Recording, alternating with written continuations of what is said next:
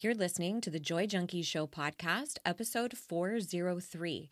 You can find information on anything referenced in this week's episode at thejoyjunkie.com slash 403.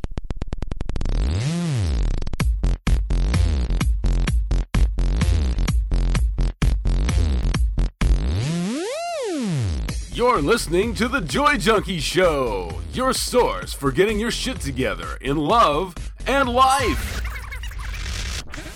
Wouldn't it suck if I really talked like that? Without further ado, here's your host, life coach, speaker, all around badass, Amy E. Smith.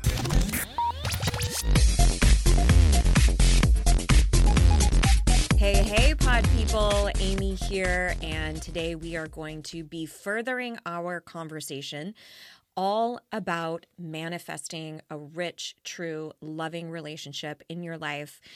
You may call it a soulmate, you may call it a partnership, you may want a relationship, whatever you call it. I think we're all in that same boat where we want connection, we want to be loved by somebody. And a lot of times it is a faulty belief system that has gotten in our way, something that's told us that we're not lovable, we're uniquely broken, we're flawed in some way.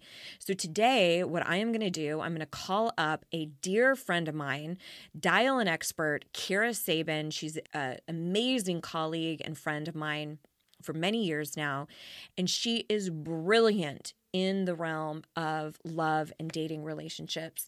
And I'm hoping that I can catch her. She's out in Wisconsin, and I know there's a lot of cheese activity going on right now. So hopefully I can catch her because let me tell you who she is. She's incredible.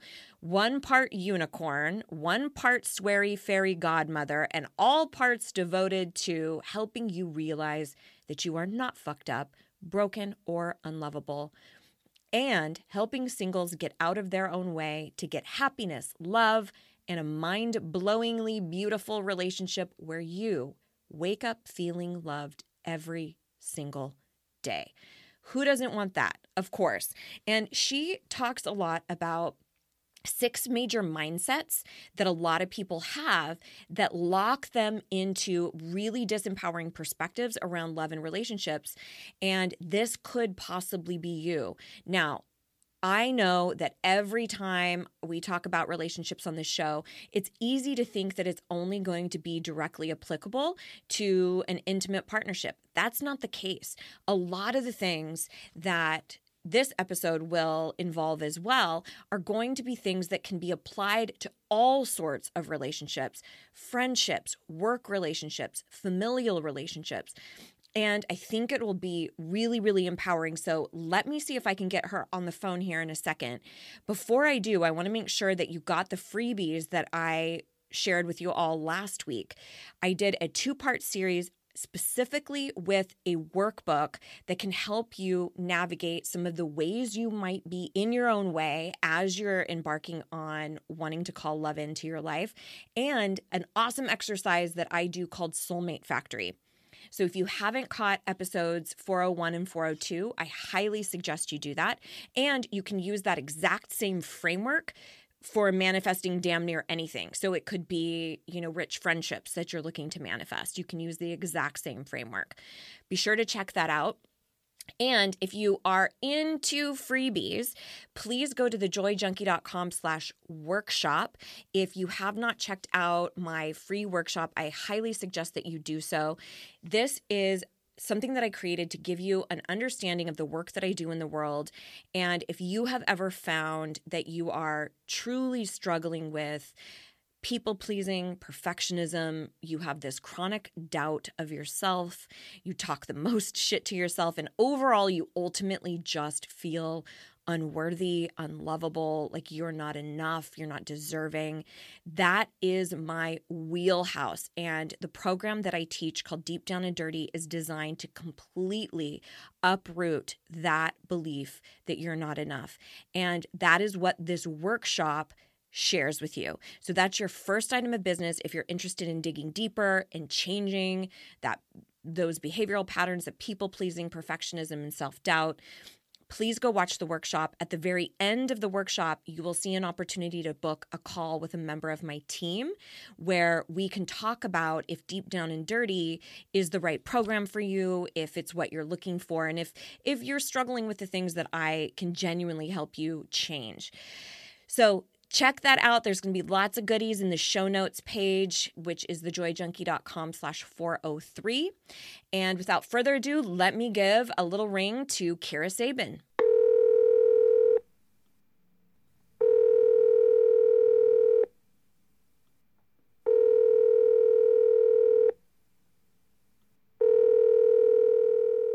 Well, hello there, sailor. Hi, Kira, it's Amy. Amy! Oh my gosh, it's been a while. I'm so glad to hear from you. I'm coming to you with a bit of a favor to request. okay, okay, I'm here.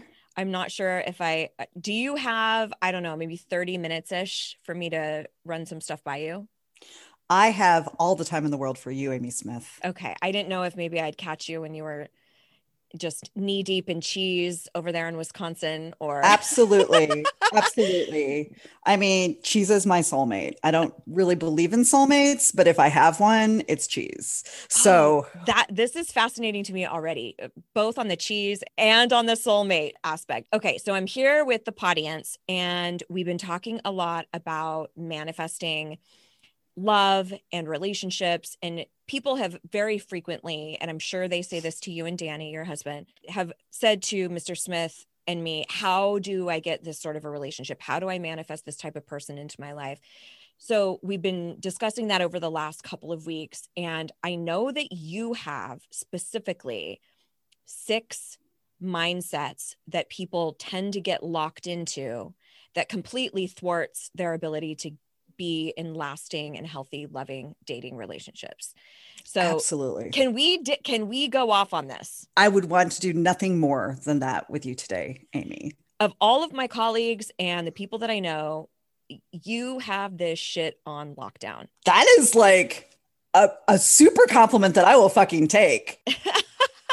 I've been doing this for 13 years. Yeah right? So uh, yeah like in june was my 13th year and so when you spend every day obsessively learning and coaching on love dating and relationships after a while you really start to see it so much more clearly um, than i think most people do because they're not actually thinking about how do i build great relationships? They're still kind of looking for love which is which is one of the mindsets that drives me crazy pants. Yes. So so let's talk about that. So one of the mindsets is you are looking for love instead of a relationship. So what would somebody like this be thinking about or perceiving love differently than relationship? Let's go back to where most of us learn a lot of information about what love and, and dating and relationships look like which is either our our family our parents, our caretakers, right? Yep. Which you may have learned good stuff or not so good stuff, or media.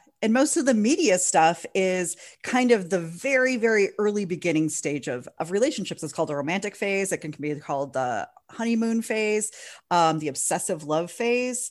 But many people actually think that's what love is is that high is the chemistry it's the spark it's the fireworks and then when kind of real life and the next stages show up they're like ew well this isn't love next and mm. what I teach my people is that actually some of the work by Barbara Barbara Fredrickson that I love, she wrote a book called Love 2.0. She like did a deep dive research into what kind of love is now and just really mm. identifying what love means to us as a society, romantically, personally. And what she teaches that I think is so brilliant is that just like other emotions like anger or sadness or joy, love is just an emotion. Right. Right. And it can come and go very quickly. So instead of looking for love, we have to create relationships where that that feeling of love can come again and again and again mm-hmm. and again right? Just because you quote unquote fall in love doesn't mean that's where you're going to stay forever. Instead, it's about building a relationship where you can bring up love with your partner all the fucking time. And that's what I do every day in my relationship. And I bet that's what you and Mr. Smith do every day. Right. right? These little ways that you take care of each other's, little ways that we feel seen and heard and supported, that brings up love in us. Yes. And so, so many of us are trying to fall in love like it's a hole, right? that we can trip into. And then we're just bummed out when we fall out of it, where I'm basically, you know, spinning this and saying, how do you create a really great relationship with someone with someone where love can be a part of every day right I love that. Uh, I that is brilliant i'm going to have to check out that book and that's you know what you're talking about sort of the the daily acts of love right. are i mean that's a huge concept that gottman has publicized if if anybody out, out there has, has never heard of john gottman and the gottman institute he is brilliant in this regard too and one of the reasons why i kind of went okay that's why these daily acts of love that mr smith and i do have been so bonding over so many years and I think he talks about specifically it's not these lavish getaways, it's not mm-hmm. having these big vacations. It's what you do day in and day out. And in fact, this reminds me early, early, early on in our relationship, it was probably in the first year or so that we were married. So, you know, 22 years ago. I was very, very attracted to one of my bridesmaids, a female friend of mine. And I felt like for a long time, like I could have, maybe I could have lived happily ever after with her as well. And I was super open and super candid with Mr. Smith about it. We talked about it, of course. Finally, I realized, okay, I need to not nurture that relationship in any way, but I need to do daily acts of connecting with my husband in order to cultivate that love. And so it became very much an action oriented emotion. And it sounds like that's kind of what you're talking about because it was like whatever I watered grew. And if I severed that relationship with her and stopped wanting to check my email, it was like AOL at the time or whatever, you know, if I stopped doing that and I actually did acts of kindness or words of affirmation or whatever it was to connect with him it started to grow again and all of the emotions of, of love started to be pervasive in the relationship. And the thing is is that when people say oh my gosh but i'm so attracted to somebody i'm like oh hey you're attracted to somebody. Thumbs up. Good for you. Does it mean you should have a relationship with them? Does it mean you should like leave what you've been building or doing with someone else? At the end of the day you and Mr. Smith, as well as Danny and I, choose to be together. That's right. Right. I believe that many of it, we could be with many different people. I agree. I believe that you know, there's a lot of people that we could have great relationships with. I choose Danny to be vulnerable with. I choose Danny to show up for every day. I choose Danny to show all of my stuff mm-hmm. so that we can love each other deeply and with that love, with that like single emotion, I can trust him. I can be stronger in my daily life. I'm better in my business. I'm a better coach. Right. Like all of those things because I feel a consistent love that really I don't know if I ever felt before this. I completely agree with you. I have always kind of subscribed to the idea of like a soul grouping of people. It's not dissimilar to if you go to a conference or you go away to a retreat or something and you meet a friend, a girlfriend that just completely, or it, it, doesn't have to be gendered, but you just completely feel like you've known them forever. You really vibe on a, a spiritual level. You're connected with all your core values. I feel like you can immediately love somebody like that. And I think you can do that Absolutely. platonically in friendships, but I think it can also happen romantically. I think there's a shit ton of different elements that have to be in place. And it's not just that lust and immediate attraction. And this is something that I think people don't realize is you get married and you're still fucking attracted to other people. You don't you don't Absolutely. shut that part down. And that's fine. That doesn't have to be a threat, but to your point, I choose Mr. Smith, you choose Danny, and they choose yep. that, you know, uh, and that's a very, very different way to be in relationship. Okay, so let's move on to second mindset. Second mindset that you've listed out is you believe that you have to be perfect for love, and perfection is the opposite of love. What I mean by this is, I feel like one of the things that technology does, especially social media, it does not help us because we keep seeing other people's lives yeah. And comparing ourselves. We see other people's lives or relationships, their kids, their vacations, whatever it is. And so I feel like uh, social media in general has really pushed this perfectionism in us. I'm going to get to the right body, you know, the perfect body. I'm going to, if I'm this, this, and this, then when I'm perfect, that means I will I will get into perfect relationships. Mm-hmm. And I see that happening again and again with my clients. Either they are trying to be perfect or they're trying to find somebody to be perfect because nobody fucking wants to be hurt, right? Of course. The problem is is that when we are attempting to be perfect, um, that is the opposite of love. Perfection doesn't need love. Love is the way we support each other, the way we take care of each other, the way we care for each other. And if you're perfect and you don't need that, that's the opposite of love. So when we are so busy taking care of ourselves, right?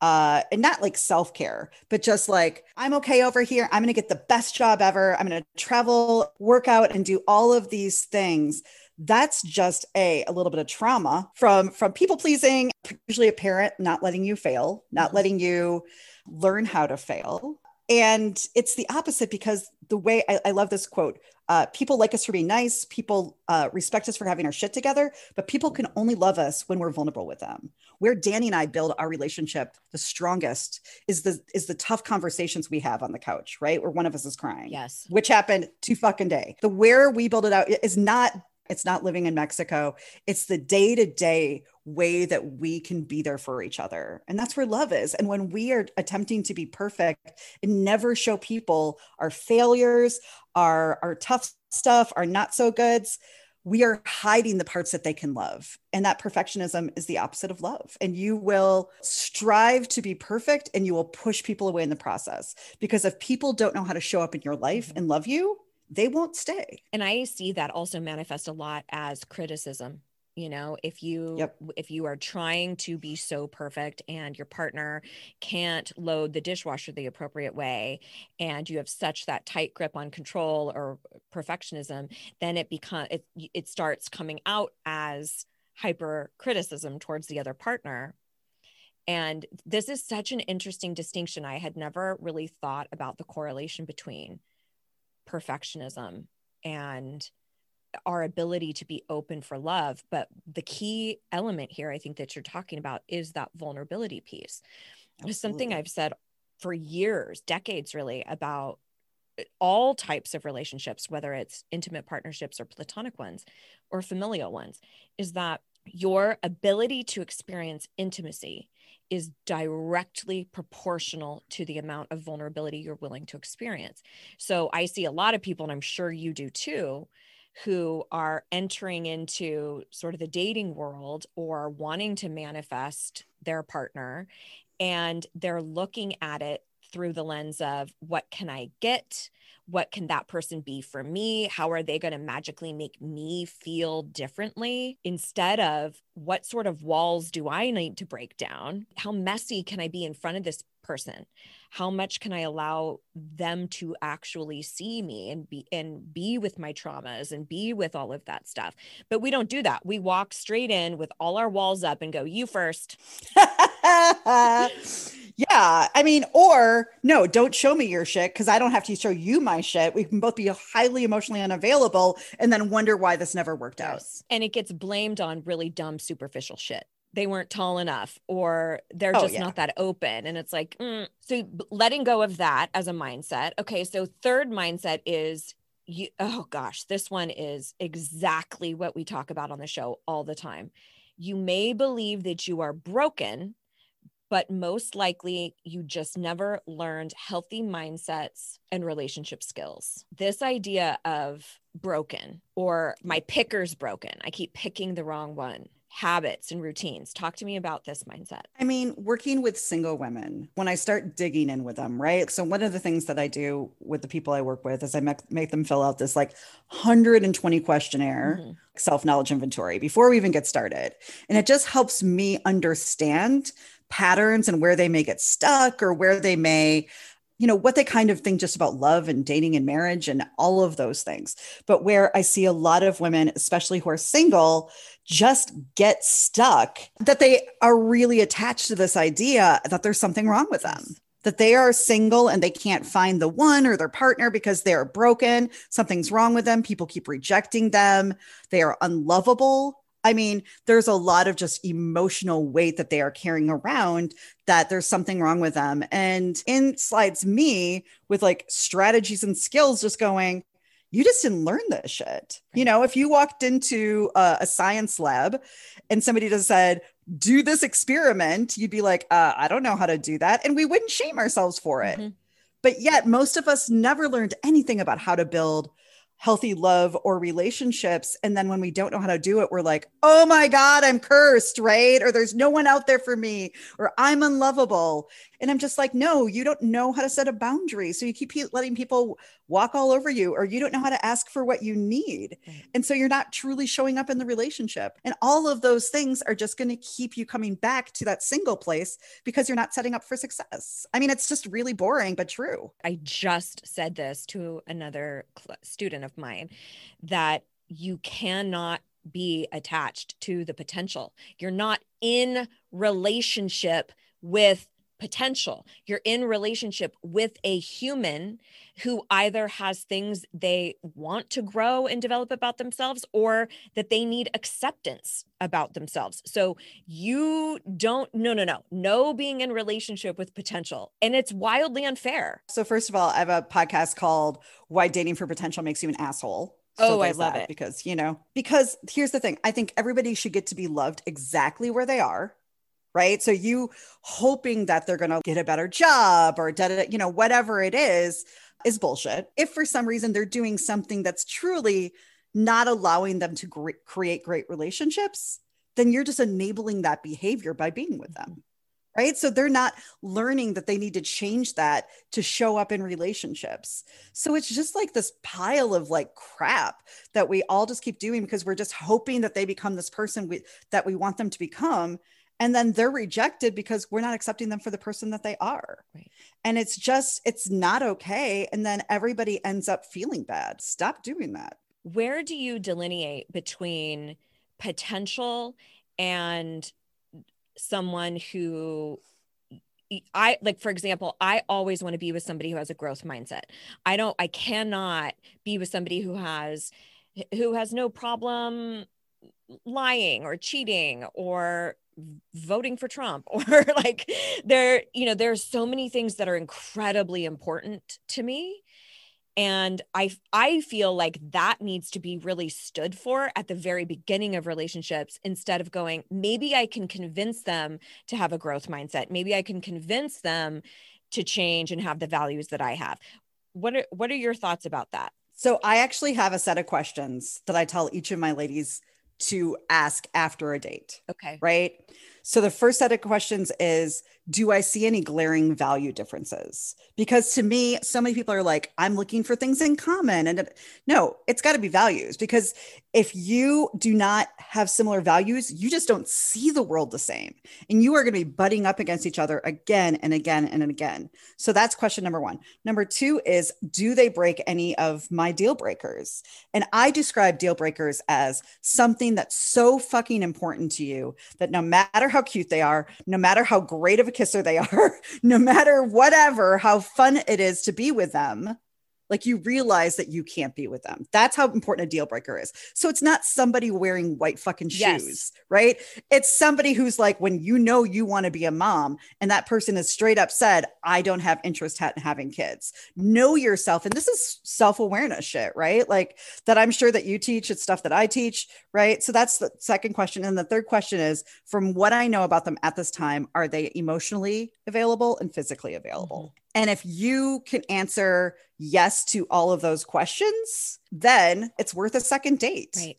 But the problem is, is that because sometimes we don't want to we don't know ourselves or we've spent our life people pleasing right or a lack of boundaries and we we're scared that if we actually share how we feel or what we think that people will walk away we don't have these basics in line and then we're all out there like the blind leading the fucking blind yeah. and dating, you know, because everybody's just hoping somebody likes them instead of saying, I'm an incredible person with a lot to give and I'm going to find somebody who does the same. So if you meet somebody who like what you're describing with the growth mindset to me those are also just things that are make them emotionally unavailable if you can't apologize that makes you emotionally unavailable if you cannot express your emotions that makes you you know what i mean like these are core things that every relationship has to have yeah.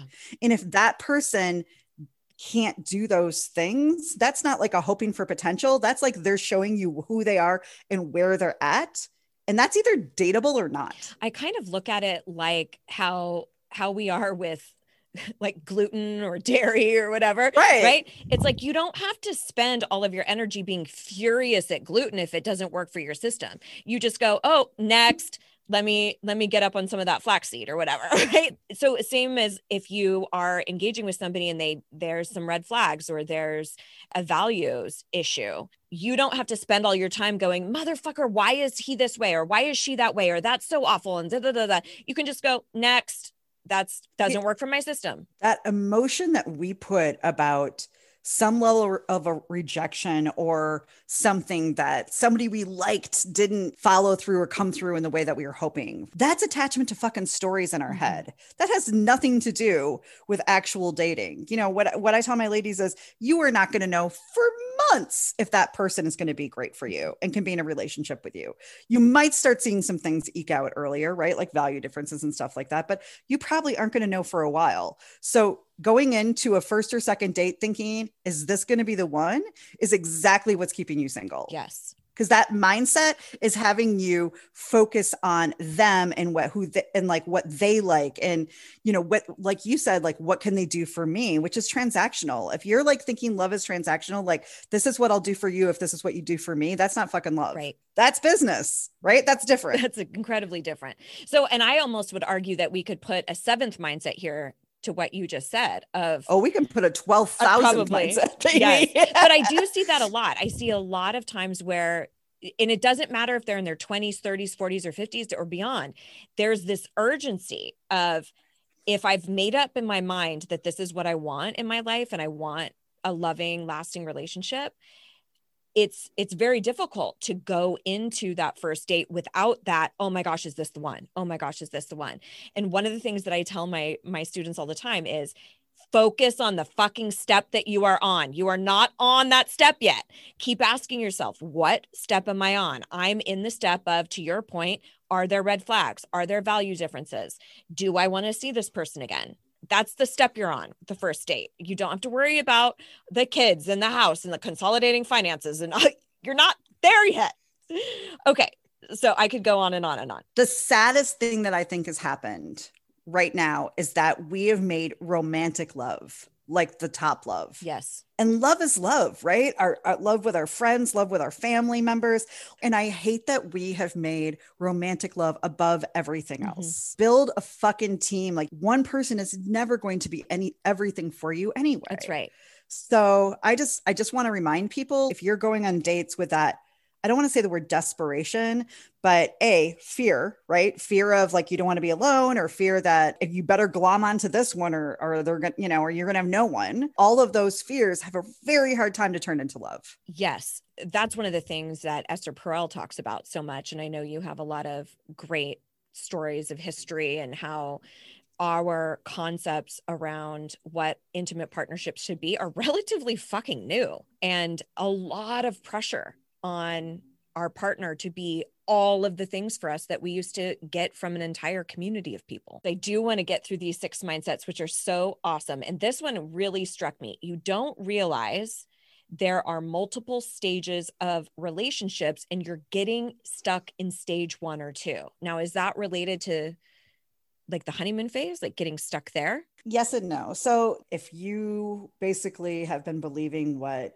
either like romance novels or movies for years and years, Disney, all of that kind of stuff taught you, you think that love kind of ends once you get together and all of the butterflies are there, right? We're like, ta da! And everybody's like, yes, this must be love then.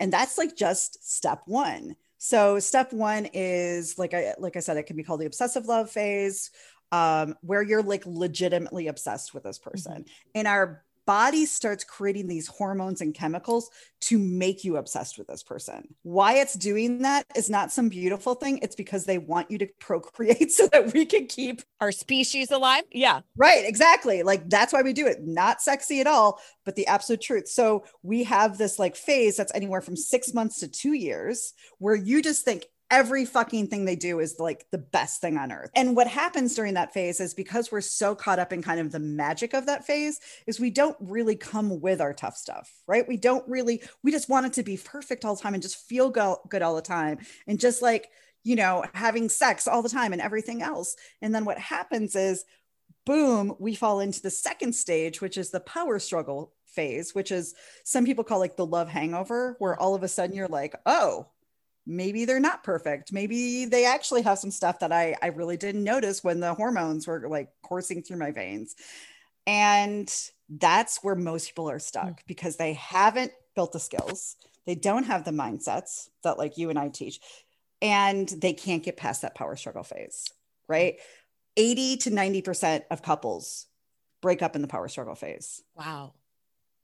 Yeah. Wow. So most people don't actually make it on to stages three, four, and five. So what happens is, like I said, like you first think that they do everything that they do is magical. And then we kind of sober up and then it's like nothing they do is magical. Mm. And if you haven't started teaching that person how to treat you, if you don't know how to, you know, create something deeper than just let's ha- you know, let's feel good all the time, mm-hmm. then you are going to struggle right? And so that's when people like start having kids to save their marriage. And you know because if you notice most people get married in that first two years mm-hmm. right? I mean so they're like riding the high.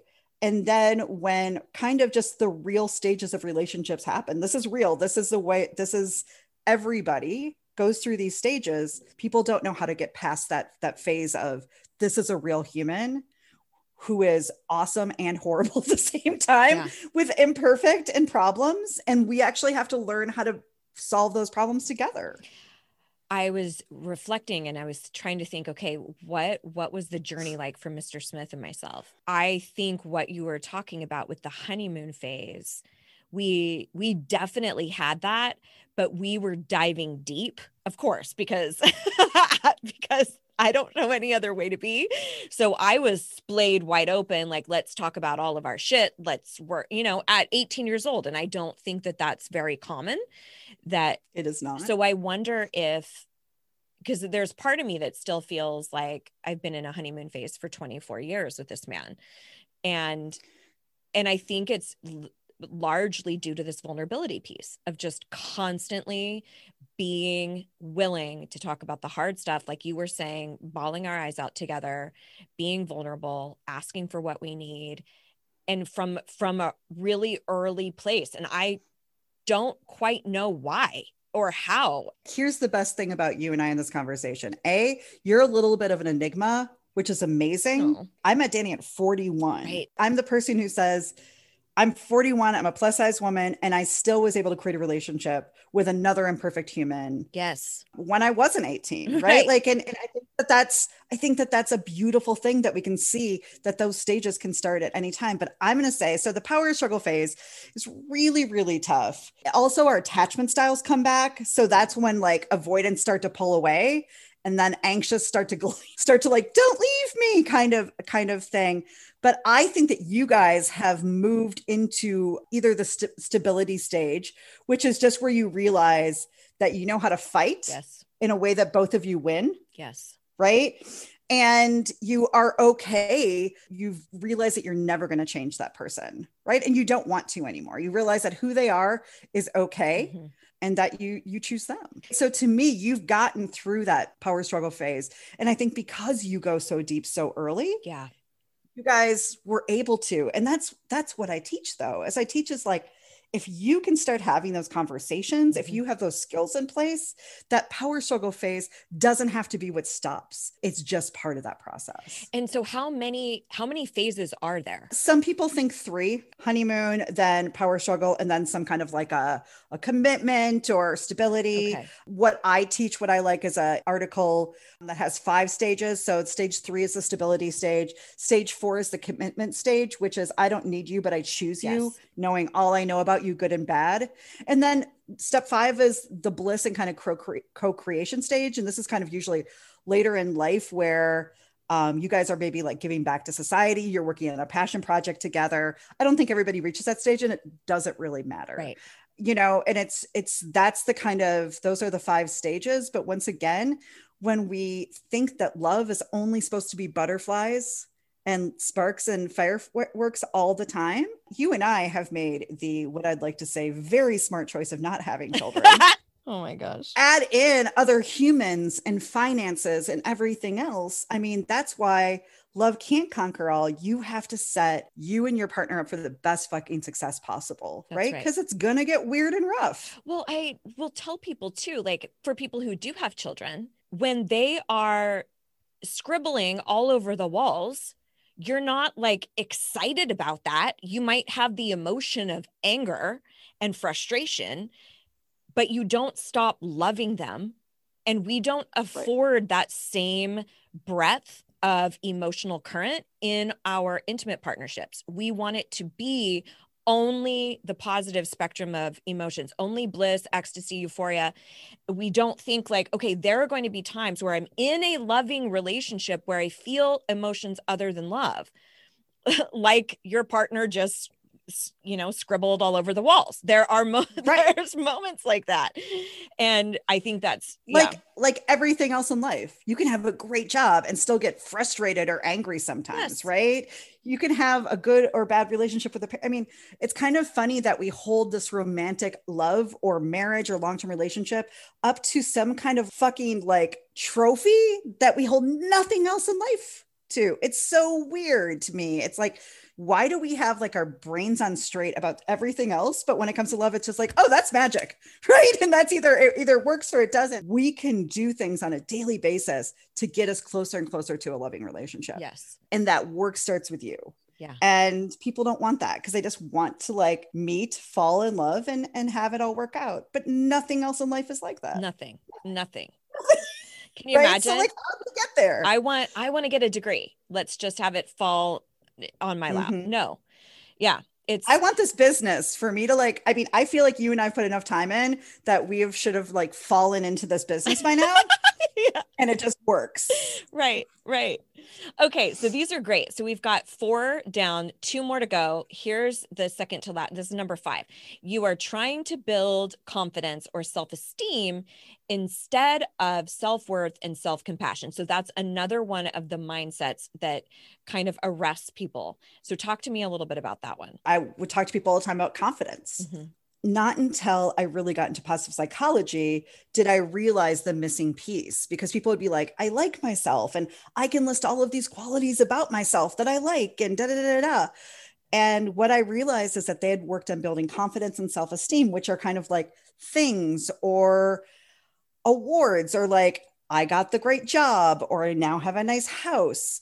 But what self worth is, is knowing that you are deeply lovable and okay, even when those things are taken away. Right. When I started doing the self worth portion, which is now like three freaking modules because it's huge, because it's Yep. what I find like all roads lead to self worth. If you don't like agree. yourself, if you don't like yourself, you're going to come back to struggling with all of your relationships again and again and again and again.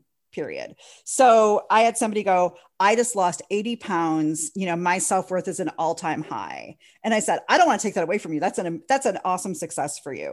However, self worth is when you gain that 80 pounds back and you still know you're lovable. Yes. Right. And that's the difference is that self worth, like that you're going to be okay, yes. Even if those things that you have been building are taken away. there is a fellow Gen Xer. You will, you already know this about me, but there's an amazing song by Alanis Morissette called That I Would Be Good. And it is essentially about self worth. It's that I would be good if I had nothing, that I would be good if I couldn't create or write songs anymore, that I would be good if I lost my hair and my youth, that I would, you know, and it's all these parameters that we go, you know, okay, I'll be happy when. And what we're really saying is, I'll be worthy when, I'll be valuable when. Mm-hmm. And that I completely agree with you, which with as much as I talk about communication and standing up for you yourself and all of that the internal piece is believing that your voice matters to fucking begin with so right. I could not agree more on this. And this is another one where I think people get lost in the even the societal constructs of what it means to be single or not partnered as a woman right? Like even if we look at the silver fox or you know the debonair bachelor but then for women we have the old hag and like eh, eh, you know the spinster and the old maid. Like what the fuck is that? There's so much of our worthiness that is dependent upon being partnered or not. I'm super optimistic about the younger generations and i saw this great couple who were best friends, two women, best friends, completely platonic, not in a sexual relationship. And they just decided to get married so th- that they could raise kids together, they could have their finances together, they could be like this power couple. And, but they're not sexually attracted to one another. And I don't even know if they identify as it doesn't matter. But I was like, fuck yes, that this is the type of re-engineering of our thoughts around marriage, relationships, love, what we're supposed to get from people, and spend more energy on our own value and worthiness and take up the fucking space. At the end of the day, Danny is my fucking partner in this. My partner in life. He actually works in my business. We have created a partnership that also includes like love and trust and all these things. And you can create a partnership with lots of people. Yes. Right. So I love that story. And I love anybody who is saying, my version of success looks like this because mm-hmm. you get to fucking choose. There's a lot of weird shit in 2021. Yeah. But one of the greatest things especially for women, is that you get to decide what success in your life looks like, mm-hmm. or happiness looks like, or, or joy looks like. And it doesn't have to look like everybody else's. Yes. And part of that is believing in your own worthiness, your own enoughness, your own value. All right. The sixth and final mindset you are looking for a relationship that has never existed in history, and we don't know what the fuck we are doing. okay, so what is this mindset about? We're like stuck in this place of I'm an independent woman, right? Mm-hmm. As well as, gosh, I wish it was like, you know, I wish that I wish dating was like it used to be, like when my parents or my grandparents. And I'm mm-hmm. like, no, you don't. You could not even get a fucking bank account. Right. You don't want that. right. You don't want that. And just, you know, and so the thing is, is that I think that people don't understand is my great grandmother was worried about her kids dying before the age one age of one not being cert, heard and seen in her relationship right their expectations were just different mm-hmm. their expectations were survival right. for so many centuries it was just about survival we are in a place where survival is not as questionable or questioned as mm-hmm. as much as it used to be so we get to actually say i want to build quality relationships. But we've never been in this space before. We keep thinking we need to date like our parents or grandparents, but yet we want something completely different. Mm-hmm. And then add in technology, add in the fact that gender roles are just changing all over the place. Yes. Right. And so it's not this kind of like guarantee. People want it to be easy, but they want it to be easy so they don't get hurt.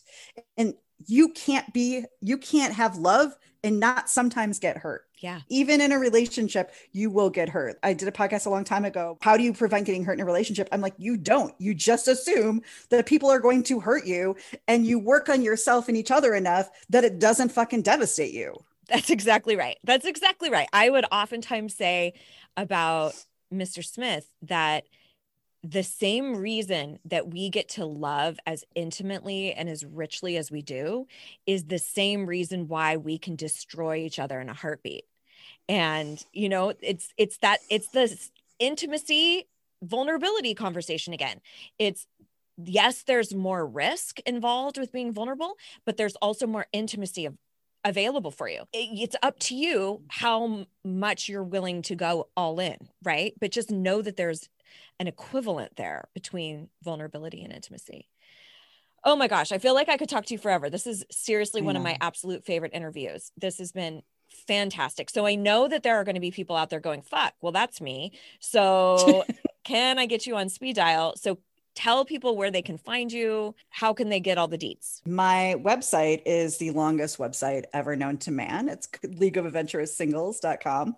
Seemed like an amazing idea at the time. And I still love it. I absolutely no, and I and I do too, but it's like typing it in, and I'm always like, is that two S's? I forget the U? And I was like, what was I thinking? You were around, I think, when I created I think that. So. so yeah, so it's great. Uh, you can find me there. I've I have not one but two podcasts because I'm ridiculous as well as courses and retreats you know that i like to to do retreats i just finished up my 22nd retreat amy and i have done retreats together yes. it was some of my favorite times in life yes me too. So, and all I want is to convince her to come somewhere again, again with me. But a girl's got a dream. Yeah, you know what? I'm up for it. Uh, let's yes, let's talk more about that for sure. Yeah, and you can find me in all the major social media channels, either at Kira Sabin or League of Adventure Singles. And we'll be sure to put all of those links in the show notes as well. So I am so glad I caught you and you had a moment to share. Woo! Well, you know cheese does not like to be ignored. That's right. So That's right. What is your favorite cheese, by the way? Oh wow. Oh wow. This is this is I mean, are we talking kind? Are we talking like I mean yeah, like let's do That's a loaded let, question. Let's go hard harder cheeses. Okay. Not a soft cheese, but not a super hard cheese. Right. So I'm always going to go for something like a bandage cheddar. Okay. And what a bandage cheddar is, it's an aged cheddar that is crumbly Uh-oh. and usually has like little crystals in it. Stop. Right. So it's kind of like got it almost has a little parmesan to it, okay. but it's not. Somebody at the farmer's market here in Wisconsin, he's, he makes it from scratch. He's been there for years and he has like a bandage and he wraps it in bandage and it's beautiful. Oh my gosh. But I but I also love a really good there's a woman here named uh, Marika and she's won prizes so has the other guy for making different kinds of gouda. Oh, okay. So, yeah, so that's really good. I mean, I I love it all. It all has different things. I love a goat cheese on a salad. Uh-huh. I love a mozzarella. Same. On my caprese. If there's something happening and there's no cheese, I'm like, where's the cheese? I know. Never met a cheese I don't like, for sure. For you know, sure. and I know that you liked recently when I shared, you can be famous, but you'll never be as famous as cheese. And I was like, that's true that keeps us all a little humble, you know? That's right. It's good. That's right. oh, my friend, it was so good to catch up with you. Thank you for sharing all of your wisdom bombs with the audience. I will catch you later. Thanks. I'll talk to you later. Bye. Bye. Hey guys, Amy again, hoping that you found that episode really fun. I think that was one of my absolute favorite interviews that I've done to date. So, uh, lots of goodies again in the show notes. Be sure to check that out at thejoyjunkie.com slash 403. Next week, we'll be doing our final episode in this series around manifesting your soulmate. I'm going to be talking to a law of attraction expert who is also a hypnotherapist. And we're going to kind of peel back the curtain, so to speak, around what the big deal is with law of attraction and what manifestation even fucking means. So you will definitely want to join us for that. So I will see you around these parts next week. Here is to loving and living your most badass life.